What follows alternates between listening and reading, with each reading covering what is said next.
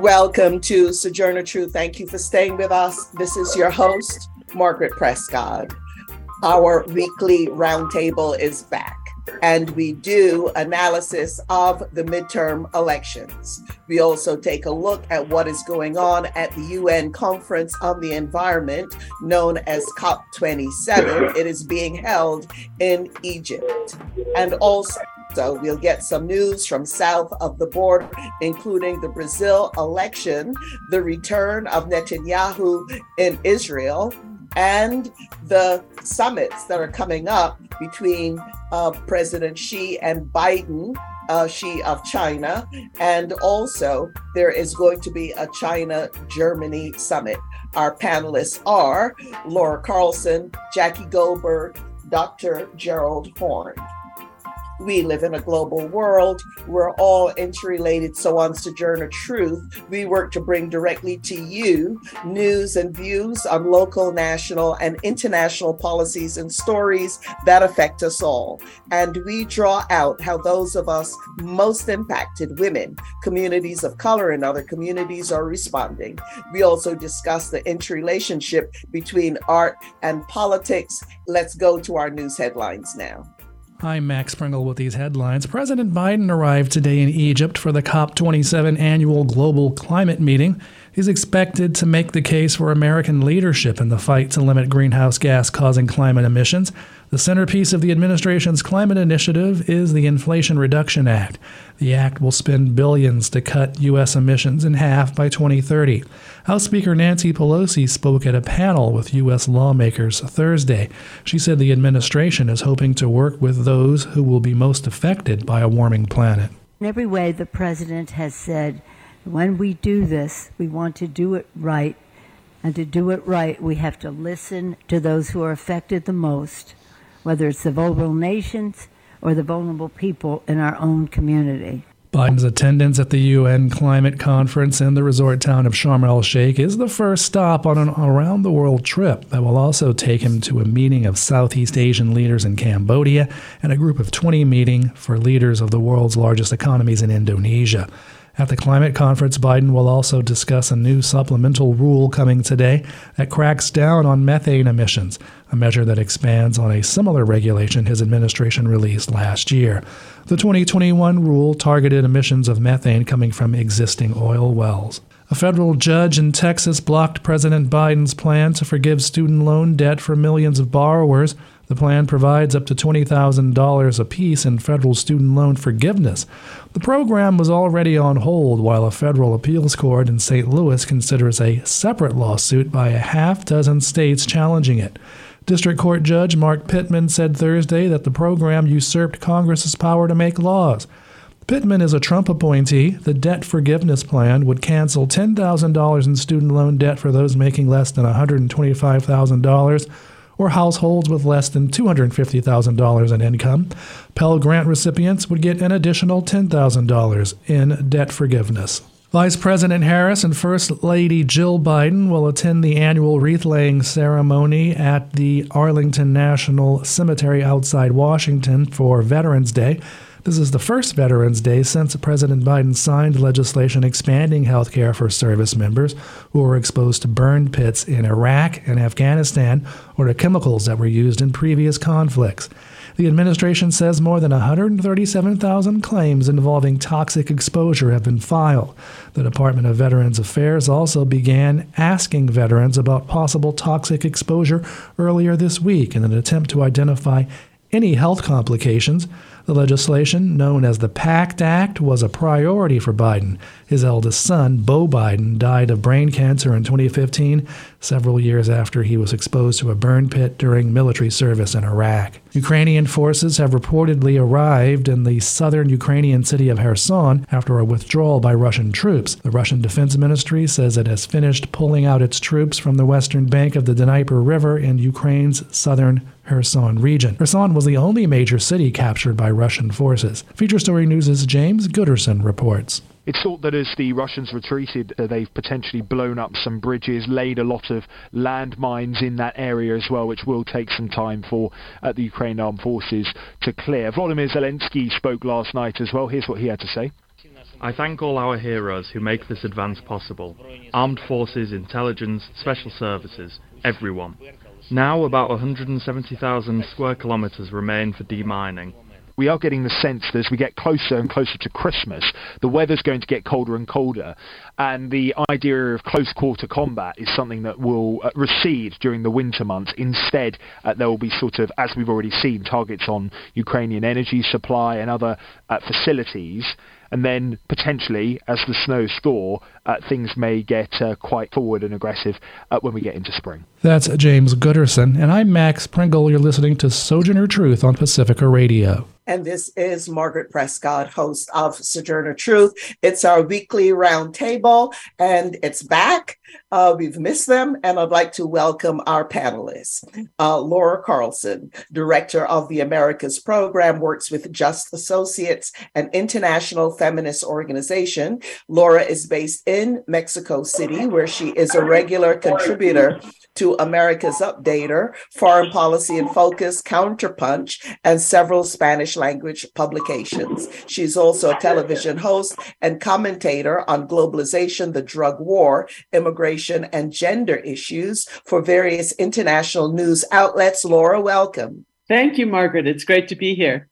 Yeah, welcome back. Jackie Goldberg, governing board member for the Los Angeles School Board District 5. She is a former member of the California State Assembly. Jackie Goldberg had previously served as a member of the Los Angeles City Council. Before being elected to the council, she served on and was later president of the Los Angeles School Board. Welcome, Jackie. Thank you for inviting me. I'm glad to be back. Okay, sorry about some background noise that we're we're hearing there.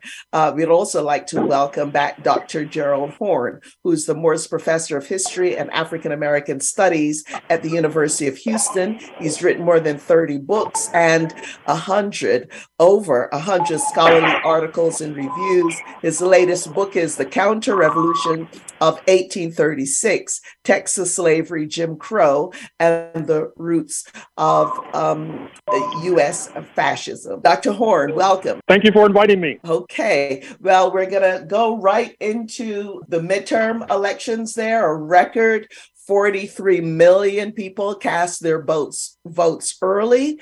And beyond determining which party democrats or republicans will have the majority in the house of representatives and the senate the results of the midterms bound to have a global impact when it comes to the direction the us will take on the greatest crisis of this generation climate change and a number of other crises as well. A surge in turnout among people motivated by by the erosion of abortion rights helped to carry Democrats to victory in multiple races, countering the expected red wave that was predicted. Turnout by young people, by Generation Z, is also reported to have made a difference for Democrats control of the Senate hinges on races in Wisconsin, Georgia, Arizona, and Nevada. Uh, so that's going to take a while to find out the results there.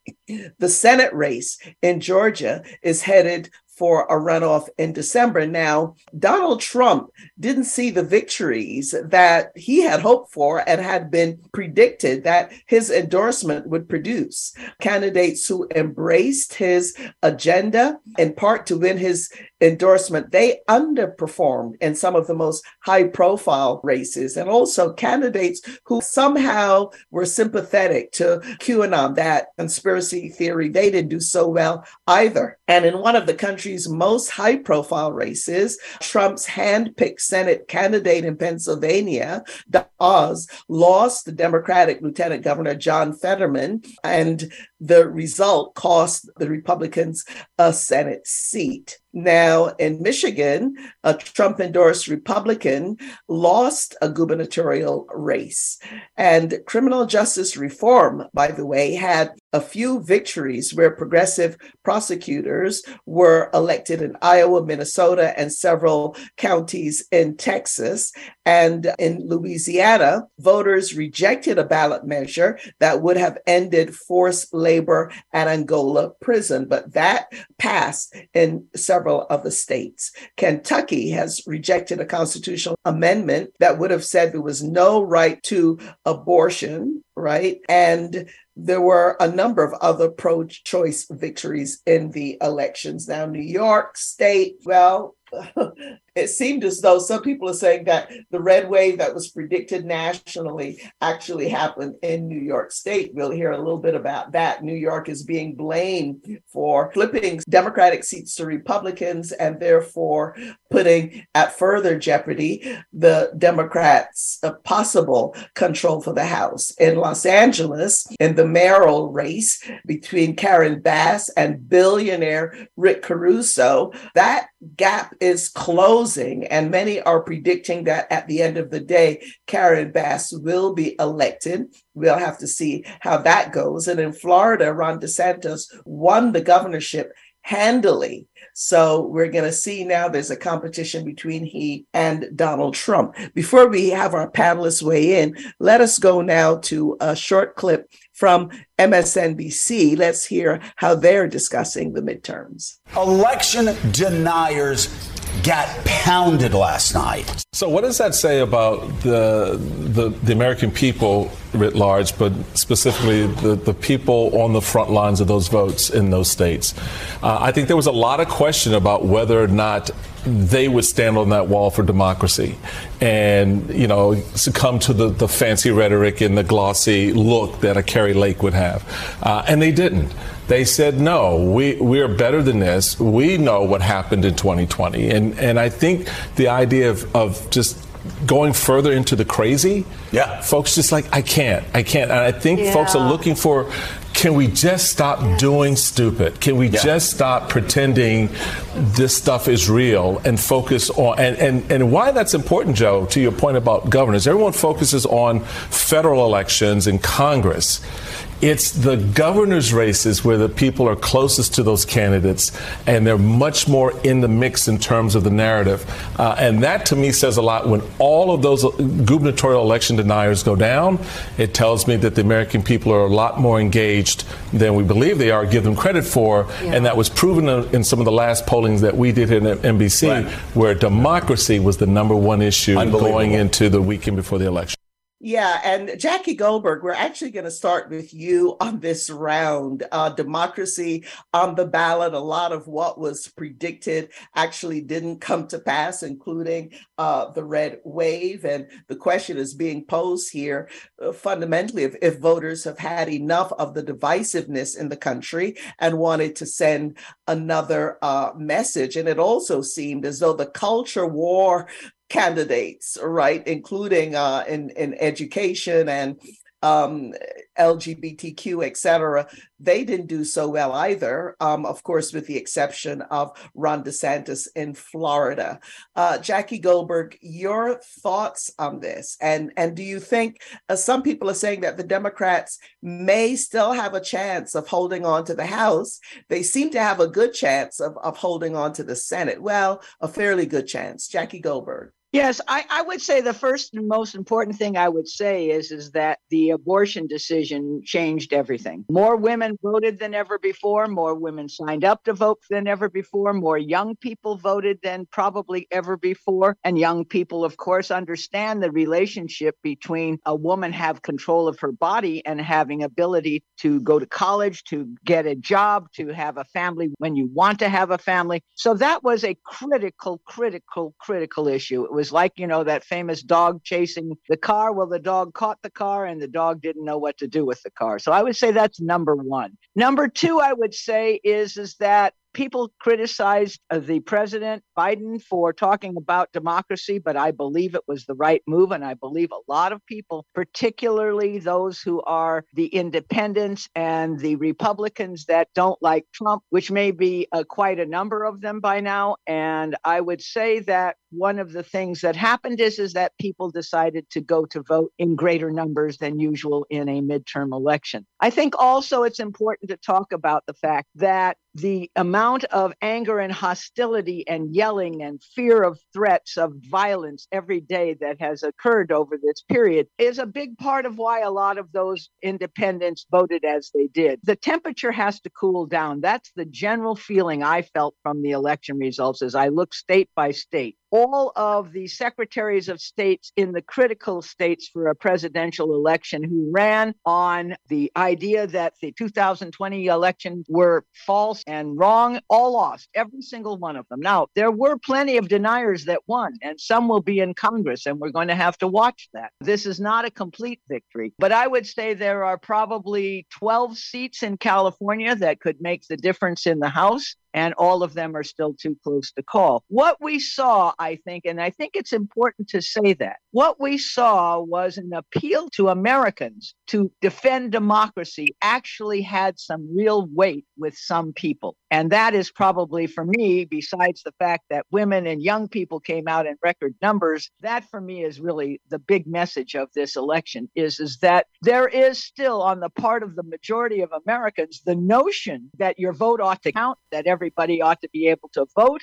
and that when elections are over, the loser says to the winner, congratulations. And by the way, that's probably the biggest surprise for me is, is that Oz and others have not challenged the outcome. And I think that's a indication maybe perhaps that some sanity is returning hopefully in the electoral process. Yeah, and, and Jackie Goldberg, before you go to your your comment on this, I mean, I, I read an article that's saying, looking at some of the polling, that the electorate is more center left in a way than center right. I mean, there was a Fox News poll that found that 65% of the electorate think it should be the federal government's responsibility to make sure that all have healthcare coverage, uh, for example. So even on race and healthcare, guns, other key issues, and the fact that the culture wars really didn't have the hold that it did, and people also didn't seem to buy the whole inflation hype. But Jackie Goldberg, your comment on that, because some people are saying what happened in New York is precisely a misreading by the Democratic establishment in New York around these kind of center left issues. Jackie Goldberg. Well, I think one of the things that everybody should remember is that gerrymandering is a big part of this whole question of who controls the U.S. House of Representatives. The state of California took itself out of the game by passing a law that says that it will be done by uh, independent people. Other states have taken themselves out of the game, but no Republican states have taken themselves out of the game. So, what you have is an automatic head start in any election uh, every two years in the House of Representatives, where you have every Republican state just about so heavily gerrymandered that they get one to two seats that they, in terms of the population of that state's registration, do not deserve, where they put all the Democrats in one, one, one district, and then they have eight districts that are Republican when it should be five and three. And so, what we have to deal with is the fact that as long as gerrymandering is legal in the way that it is currently being permitted to be legal, that we are going to never have an easy time holding the House, no matter what the issues are inflation, crime, whatever the heck it is. I think inflation does matter to a lot of people, but I think when they got into the voting booth and they had to look at somebody like Oz, who lives in New Jersey, when they are in Pennsylvania, that just is not good. When you take a look at somebody uh, like a couple of those governor uh, races in the Midwest, I mean, for example, we have uh, uh, uh, uh, Michigan once again being all blue. Not only did the governor win, she was wonderful and she won big, but she brought along with her the entire state legislature. It is for the first time a trifecta for the Democrats in a Midwestern state in 40 years. So people are tired They are tired of the yelling. They are tired of people telling them how awful they are. Some, some of them are actually even getting tired of this notion of Donald Trump being the Republican Party. Right. Thank you, Jackie Goldberg. And Laura Carlsen, uh, going to you, you know, it's interesting that although it looks as though, well, the predictions are that the Republicans uh, will control the House, we'll have to see how that goes. California will play a big role in whether or not that is the case. And uh, the Senate is up for grabs but nevertheless, you have Joe Biden doing a kind of a victory lap and people being a bit more hopeful. You know, I'll have to say that even for me, I I, I thought the you know the results would be a lot more devastating right uh, to our side but it tells you uh, what time it is and then this whole thing about uh, people voting for democracy. And I wonder from where you mm. sit, how you're seeing the midterms. What jumped out at you in particular, Laura Carlsen? It's interesting, Margaret, because I do agree with all that Jackie said about the positive points of this. And of course, the results were better than the really dismal predictions that we went into this midterm election with. Um, having said that, and then Biden comes out and he said, We lost fewer seats than in 40 years. We did the best in decades on governorships. But having said that, a result of better than expected is still not good. You know, from an international point of view, in particular, there other countries are looking at the United States and they're saying, here's a Republican Party that has been proven essentially to have, in many ways, fomented and then later justified an attempted coup against its own government. Here is a Republican Party whose most visible and probably most powerful ruler is being indicted on multiple counts from, from corruption to tampering with elections and democracy itself. How is it possible that it increased its uh, power in these elections? And it's a really valid question. Well, we're patting ourselves on the back, you know, as Democrats or as the left, that it wasn't quite as bad as we expected. It's a really valid question. And so I think we have to look at some of the reasons for that. We had an interesting roundtable discussion in Spanish uh, with people who, with uh, two veteran organizers from Oscar Chacon from Alianza Americas migrant organization and Jose La Luz and Ted Lewis from Global Exchange, a human rights organization, who was interestingly canvassing in Nevada at the time. And there were a number of real failures eh, that came up, including the Democrats not talking enough about their failures in the Democratic strategy, I mean to say, not talking enough about achievements, you know, saying, yes, there's inflation, but why is there inflation? What are some of the structural causes for it? Not talking about the concentration of wealth that increased during a pandemic time when so many people were suffering in so many ways. Not emphasizing relatively good employment records that, you know, for most families, if you have a job, I mean, you are better able to confront rising prices, obviously, if you have employment, and not emphasizing enough the anti Trump element. Because a Ted, who was canvassing, was very clear to say when we actually talk face to face with people, they say, No, why should I go out and vote? And you said, Well, do you want to hand this country to that far right Trump element? And they go, Oh, no. And, and they actually went out and vote. Others is just to have much more of a grassroots uh, way of of approaching the elections. They poured millions and millions of dollars. This was the most money loaded midterm election in history with more than 811 million dollars. It's never been that high, and it's gone up increasingly over the years.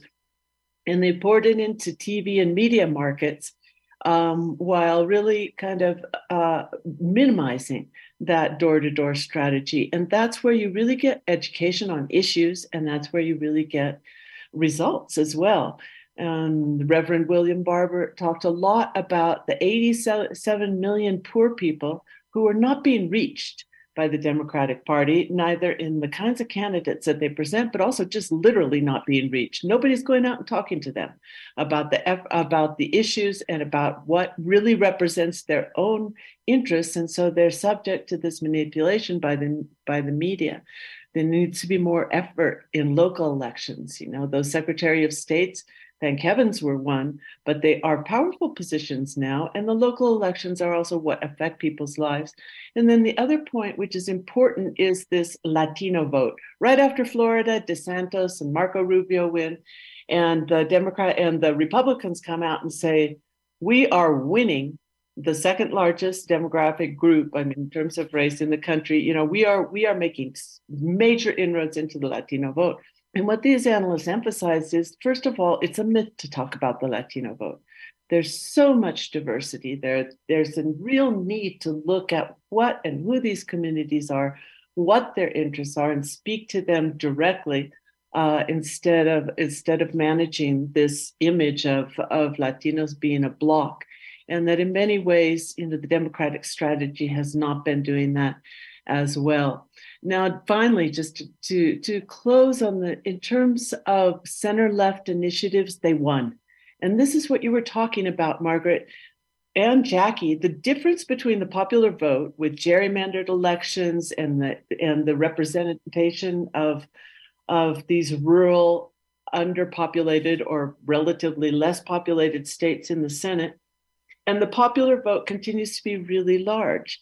Um, the electoral college is just one example of this broken system that leads to this. So, what did we see? Abortion. California, Michigan, and Vermont approving ballot measures to protect them in the state constitution. Even states like Kentucky and Montana rejected anti abortion amendments. Expanding Medicaid in South Dakota, limiting medical debt in Arizona, child care access in New Mexico, millionaire tax in Massachusetts uh, funding for pre-K, raising the minimum wage in Nebraska and, and the District of Columbia, Illinois constitutional amendment to create rights to co- collective bargaining. There's a whole slew, drug policy, liberalization laws, legalization laws, a whole slew among the 137 state ballot measures that went progressive. These are speaking directly to issues that affect people's lives much more than the candidates are and they're subject to a direct vote. So in the future, this is going to be a major battleground in grassroots politics between the left and the right. Yeah, absolutely. And um, Laura Carlsen and Jackie also, the thing about touting the victories. I mean, um, Senator Bennet out of Colorado, who's been a real champion of the child tax credit, you know, he got reelected. But in some of the studies that were done before the election, they found that across the board, um, Democrats, Republicans, and independents that whether a candidate supported the extended child tax credit made a difference with who they were going to vote for. Unfortunately, um, far too many candidates really got that message. Um, but Dr. Gerald Horne, uh, you weighing in here um, on this election, um, including what happened with the whole definition of slavery and the, the 13th Amendment. Um, the, there were measures in Alabama, Oregon, Tennessee, and Vermont all passed, right? But uh, not in Louisiana, uh, surprisingly, with, with the infamous Angola prison. Uh, but your thoughts now on what we can glean from the results of the midterm, Dr. Horne the problem with the Louisiana vote was that the wording was rather misleading, and I think that's what led to that result. Now, overall, with regard to the elections, I think obviously the pollsters need to engage in self criticism. This is not the first time that they've misled us, and this has concrete results because if the opposition, if the Democrats feel that uh, they're losing the governor's race in New York State, that causes resources and personnel to be shifted there.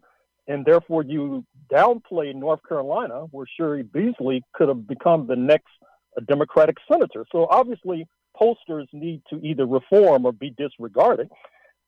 Secondly, I think we need to congratulate the socialist left in particular for its ideological contribution because it's the socialist left that's popularized the notion of fascism, which then trickled down even to Mr. Biden himself, who spoke about, quote, semi fascism. And I think that that combined with the Dobbs decision, where you had rights taken away, that is to say, rights to reproductive freedom, that reinforced this idea that you would have not only anti choice, but also the races for these electoral denialists, and it helped to contribute to this idea that democracy was on its way out. And so the left of center needs to be congratulated for that. Now, I agree that the United States has a center left electorate. The problem is, is that across class lines in the Euro American community, that community is basically center right. And as ever, that community, according to the Associated Press, voted 57 to 43 for the GOP.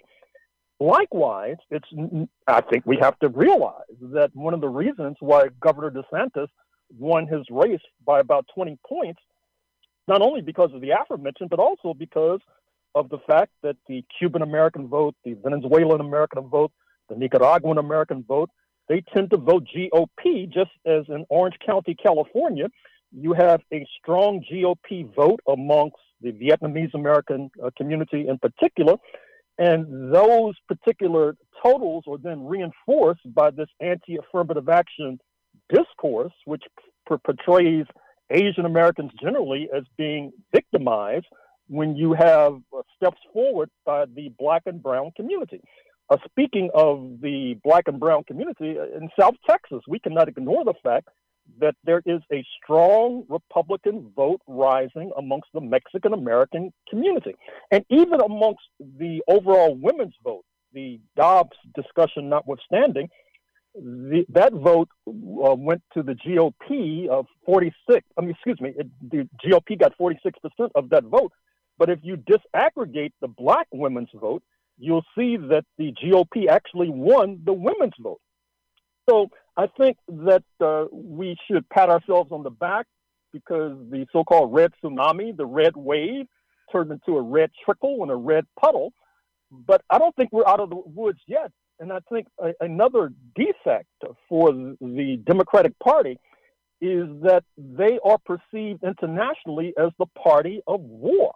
Uh, that is to say, that many on the left globally they took note of the fact that Mr. Trump has expressed opposition to NATO, that Kevin McCarthy, possibly the incoming Speaker of the House, said that he would no longer provide a blank check to the conflict in Ukraine.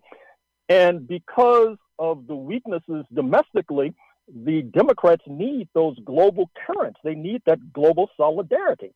Now, of course, there's a structural problem because the black leadership generally steers clear of foreign policy, steers clear of uh, issues of peace and war. And the AFL-CIO, the other pillar of the Democratic Party, uh, still thinks the Cold War is going on. So there are many reasons for us to be satisfied with regard to these Tuesday elections, but it would be misleading to think that we're out of the woods yet, particularly to circle back to the original comment, out of the woods with regard to this fascist danger. Yes, and and Dr. Horne uh, very well put there. Um, we certainly have to hold the feet to the fire of whoever is in office, and it's interesting, as you say, that the GOP becoming uh, the anti-war party as opposed to the Democrats. Democrats being uh, very hawkish, it seems. Um, so, Dr. Horne, though, I want to remind our audience that you and I will be um, together online this Sunday, three o'clock if you haven't gotten your ticket, please go to kpfk.org. It's going to be a rare occasion. We're going to have an hour and a half uh, together to hear Dr. Horne, to ask questions. He'll be talking about his new book, The Counter Revolution of 1836, Texas Slavery and Jim Crow, and the Roots of U.S. Uh, Fascism. Dr. Horne, I'm really looking forward to it. I'm hoping that everybody listening Right now, tickets are still available. Go to kpfk.org for your ticket. But Dr. Horne, uh, just underscoring that point, we'll hear a lot more from you on all of these questions on Sunday at uh, three o'clock at this uh, COVID safe online event. Um, but look at um, Greg Abbott, um, and you know he got reelected quite you know handily, and the role that you know just reminded me of what you wrote about about your the role of Texas uh, generally. Now Beto he lost for the sixth time, right? Uh, the Democratic hope. So. Um, Dr. Horne, any any thoughts on that? Because we we do want people to come out also on Sunday and hear more from you. Uh, any quick comments, Dr. Horne? Well, the Texas vote was very important. It's the second largest state behind California. The right wing has a stranglehold over Texas, which gives it momentum both domestically and globally. As I say in the book, uh, Texas is to the United States as the United States is to the world. That is to say, that Texas dr- draws drives the United States to the right, just as the United States drives the world to the right. So we have a lot of work to do. Absolutely. On that note, we're going to take a station break. And uh, when we return, we'll continue with our weekly roundtable. We'll be discussing the climate crisis, the UN conference happening right now in Egypt on the Environment COP27. And then we'll be getting some more international news. You won't want to miss any of that. Stay with us. We'll be right back. Two, one, two, three, four.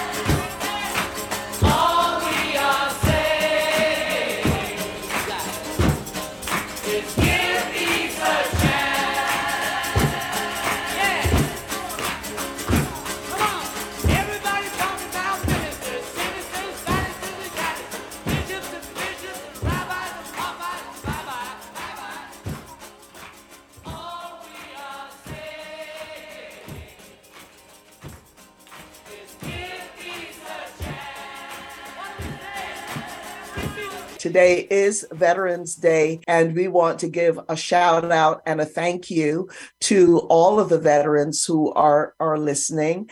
Of course, for me, I want to give a special shout out to my brother, who's a Vietnam uh, vet and suffering the results of it, and to remind all of us that uh, when we look at the uh, houseless population, you see a huge uh, percentage of veterans that are on the street. Um, the treatment for uh, PTSD and more. So um, nations are always uh, seemed ready to send uh, young people off to war, but when it comes to taking care of of them, that becomes another story. So that was the Beatles' "Give Peace a Chance." This is Margaret Prescott, host of Sojourner Truth. If you've missed any part of this hour from 10 this morning for 90 days after that, just go to kpfk.org, scroll down to archives, click on Sojourner Truth. You'll be able to hear the show in its entirety, and you can subscribe for a free podcast. If you're a member of Facebook, you can like us there. Our handle on Instagram and Twitter at So True Radio. We're also nationwide and worldwide on SoundCloud. And today we'd like to give a shout out to our SoundCloud listeners in the state of Texas and internationally. We would like to give a shout out to our SoundCloud listeners in Ireland. It is our weekly roundtable, and our panelists are Jackie Goldberg, Laura Carlsen, Dr. Gerald Horne. We're now going to turn our attention uh, to the climate uh, crisis, which continues unabated. The UN Secretary General Antonio Guterres said the clock is ticking. We are in the fight of our lives and we are losing. Greenhouse gas emissions keep growing. Global temperatures keep rising. And our planet is fast approaching tipping points that will make climate chaos irreversible. We are on a highway to climate hell with our foot still on the accelerator. Now, given all of that, you have countries saying, you know, wait a minute, we're paying the highest price for climate change and we're not the greatest polluters. So they are demanding direct climate aid. Some people are calling it climate uh, reparations, um, aid for loss and damage. Uh, before our panelists weigh in, on COP27 as the, the UN meeting is called, held in Sharm el Sheikh, Egypt. Let us hear what the Barbados Prime Minister Mia Mottley had to say. This world looks still too much like it did when it was part of an imperialistic empire. Our ability to access electric cars or our ability to access batteries or photovoltaic panels are constrained by those countries that have the dominant presence and can produce for themselves, but the global south remains at the mercy of the global north on these issues. There was and must be a commitment to unlocking concessional funding for climate vulnerable countries. There is no way that developing countries who have been graduated can fight this battle without access to concessional funding. All righty. Um, there you go. That was the Barbados Prime Minister, uh, Mia Mottley. Barbados, the world's newest republic, having uh, dropped the uh, the Queen, now the King, I suppose, um, of England as, as head of state, again uh, stirring things up at the UN conference as she did last year. Laura Carlsen, your thoughts on what's going on now in this whole push by countries in the global south, a form of climate reparations. Laura Carlsen. The fact that they have put loss and damage financing for developing countries on the table is is certainly positive, but the immediate question is why up until now? It's been talked about all the evidence of how they have least responsibility for the current crisis and suffer the worst consequences has been in for ages.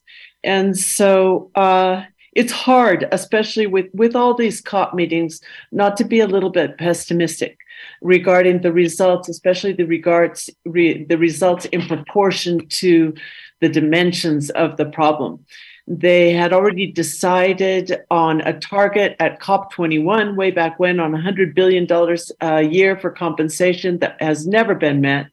And now the estimates are up to uh, 290 billion and going up to 580 billion by 2030. It's just a more and more impossible situation, and the responses are are never up to nearly the level that's necessary. I was also uh, struck by Mia Mottley's intervention, as I almost always am by her uh, participation in international forums in this quote that you put out. And what people are saying is that the South has been dependent on overpriced energy from the North with very poor distribution. And that has created, of course, in addition to a lack of access to appropriate energy in the southern countries, it, it gives those northern countries more power and more profits. And there's still been no emphasis on creating the means for local production and especially emphasizing on renewables. So even when you look at some of the things on the agenda with all the dire messages that are coming out, we're still really not seeing a lot of signs of the kinds of structural changes in power and practices that would really be able to come up at this. The Friends of Friends of the Earth is once again denouncing that we're going to see a lot of these false solutions, market based solutions of net zero, carbon markets, offsets, removals, anything except real emission cuts or real measures to transition away from an oil and gas economy. And then I think that one of the really interesting things was uh, Gustavo Petro's speech from Colombia, who said that you know the climate crisis uh, can only be overcome if we stop consuming hydrocarbons and we have to transition this economy away immediately. It's not like that's something new to say, but it is new coming from governments.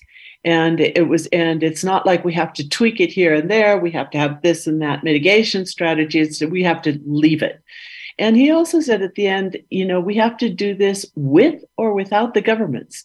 That is to say, as a president, he said, if the governments are unable to rise to this occasion, which by all indications they are unable, it's time for people to take a more prominent role and, uh, you know, even confronting my own government if we don't do enough, because otherwise uh, we will be uh, very close on the road to extinction. Extinction.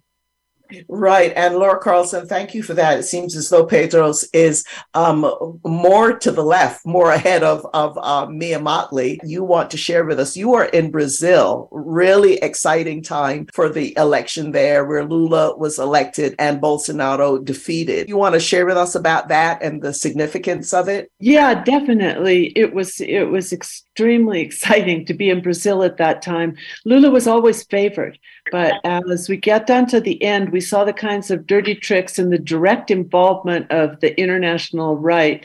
And so finally, the vote was 49.1% for Bolsonaro and uh, 50.9% for Lula. But the voting system is extremely efficient and uh, fair. It's an electronic voting system. And so within a couple hours, we had the results, and there was a huge party in the streets of Sao Paulo and other parts of Brazil.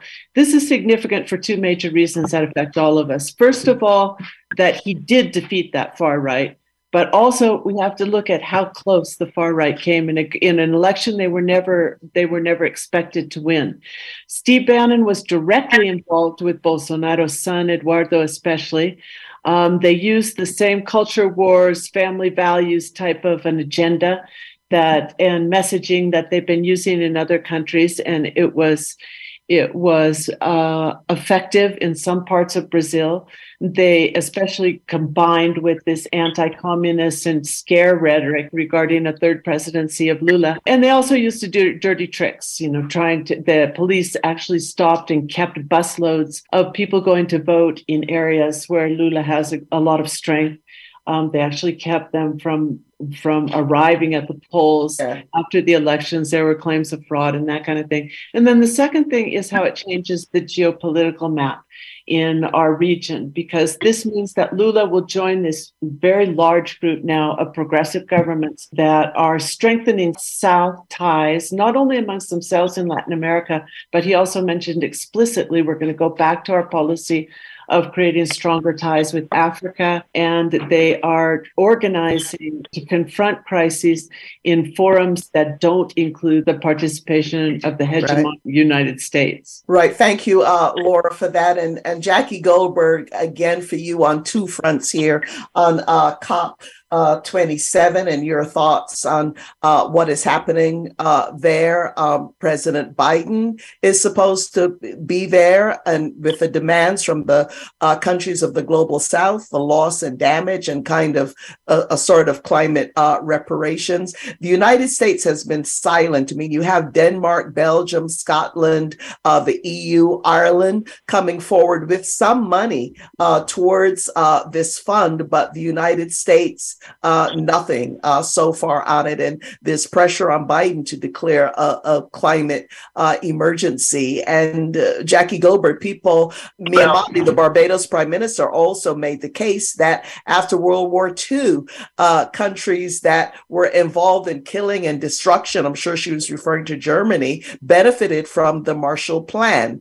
Uh, and so contrasting that with the help Global South not getting now to deal with the climate crisis crisis. Jackie Goldberg, your thoughts on that, and also a quick comment on the return of Netanyahu in um, Israel. Jackie Goldberg. Well, I don't uh, disagree with anything that uh, Laura just said. I, I think that the whole notion of the global North's responsibility to the global South is still a too new concept for many Americans. They don't get it. And certainly our legislators in Congress don't get it at all. But I think that the needs of climate change will push all of us to be looking at things in a different way because there is no solution unless the North helps the South globally. And we have to have solutions that are global. This is not a solution situation where you get to pick, oh, I get to have some things that are okay, but other things aren't, and I'm happy with that. That's kind of crazy. In terms of Israel, I think the big problem is not just Netanyahu, it's Ben Gvir. For those of you who don't know Ben Gvir, Ben Gvir was until last year was called a kind of a fringe Palestinian hating religious far right provocateur and other names like that. But now, because of Netanyahu having to need the help of what was uh, put together as a religious Zionism group, which put together two other organizations, Gavir's National Union and then another group joined together. They got enough seats to now probably get Gavir a opportunity to be a powerful voice in Israel. This is really terrible because Gavir is one of those folks who believes that Palestinians who quote aren't loyal to Israel should be removed from the country his group, the Meir Kahane, Meir Kahane outlaw his Kach group. This guy has been like this since he was 16. He's been convicted. Gvir has been convicted of incitement to racism, destroying property, possessing a terror organization's propaganda, and supporting a terror organization. And he is now about to become a minister in the new Israeli government. This is the furthest right the Israeli government has ever gone and it is not a good situation for anyone in Israel. Wow, that is uh, a, a, very scary uh, picture there, Jackie Goldberg. And of course, all of this, including what happened in Brazil, also what's happening in Israel, will also have an impact on what happens, what governments do about the climate, clearly, as well. Now, Dr. Gerald Horne, bringing you into this discussion here, I mean, there are a few things. You had um, Mia Mottley uh, saying that the for climate uh, mitigation, and she also, as I said earlier, made the contrast with what happened in Europe with the Marshall Plan right? Um, as opposed to what's not happening now with countries of the global south. And also, she made reference in, in the, not in the clip, but in the talk about Bretton Woods, the, you know, and that deal that was cut in 1944 with 44 countries. A lot has changed in the world. And when you look at the international financial institutions, you'll see that not a heck of a lot has changed. Dr. Horne, your thoughts on that, but also there's some summits that are coming up that likely you would want to uh, comment on, in particular uh, Biden and Xi, but some other summits as well. Dr. Horne. Well, first of all, with regard to the summit, a prelude to the Biden Xi summit is the meeting that has apparently taken place in Egypt at the COP27 between the United States climate negotiator, uh, former Senator John Kerry, and his Chinese counterpart. I think that that is important and it hopefully sets the right tone for a Biden Xi summit in Bali, Indonesia during the upcoming G20 meeting, because there's been a lot of loose talk lately about uh, conflict and war between China and the United States. Uh, this particularly escalated after Speaker Pelosi uh, visited Taiwan, the rebel province, uh, in August 2022.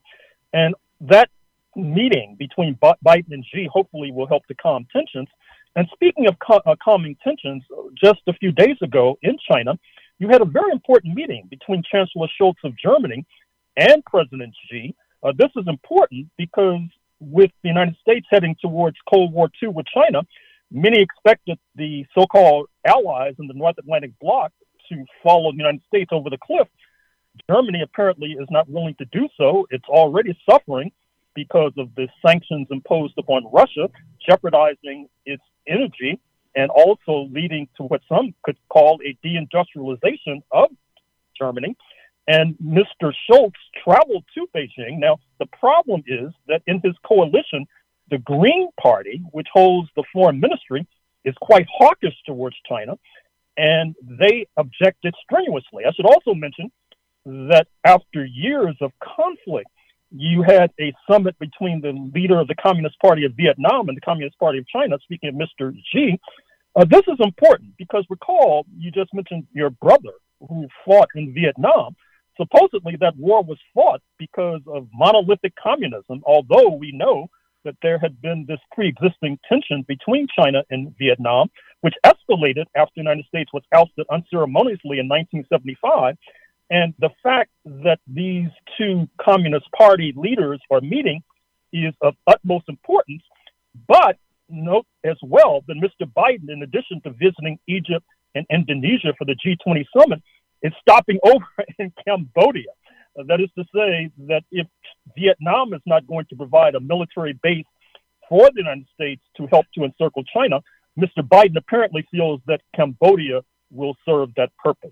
Today's show produced by me. That's Margaret Prescott. I'd like to thank our assistant producer, Alicia Vargas, our board op, Gary Baca, and our panelists, Jackie Goldberg, Laura Carlsen, uh, Dr. Gerald Horne. Remember that you could hear more from Dr. Horne. I will also be facilitating the event this coming Sunday, 3 o'clock. Dr. Horne on the counter revolution of 1836, Texas slavery and Jim Crow, and the roots of U.S. fascism. You'll have a chance to ask questions of Dr. Horne. So here we go. And sorry about some of the sound issues that we were having today. If you'd like a copy of today's show, please contact the Pacifica Radio Archives. I hope you get to do something really nice this weekend. Thank you for listening. This is your host, Margaret Prescott.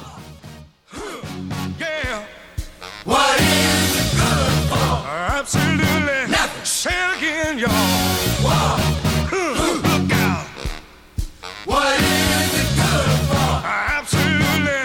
To me. Ah!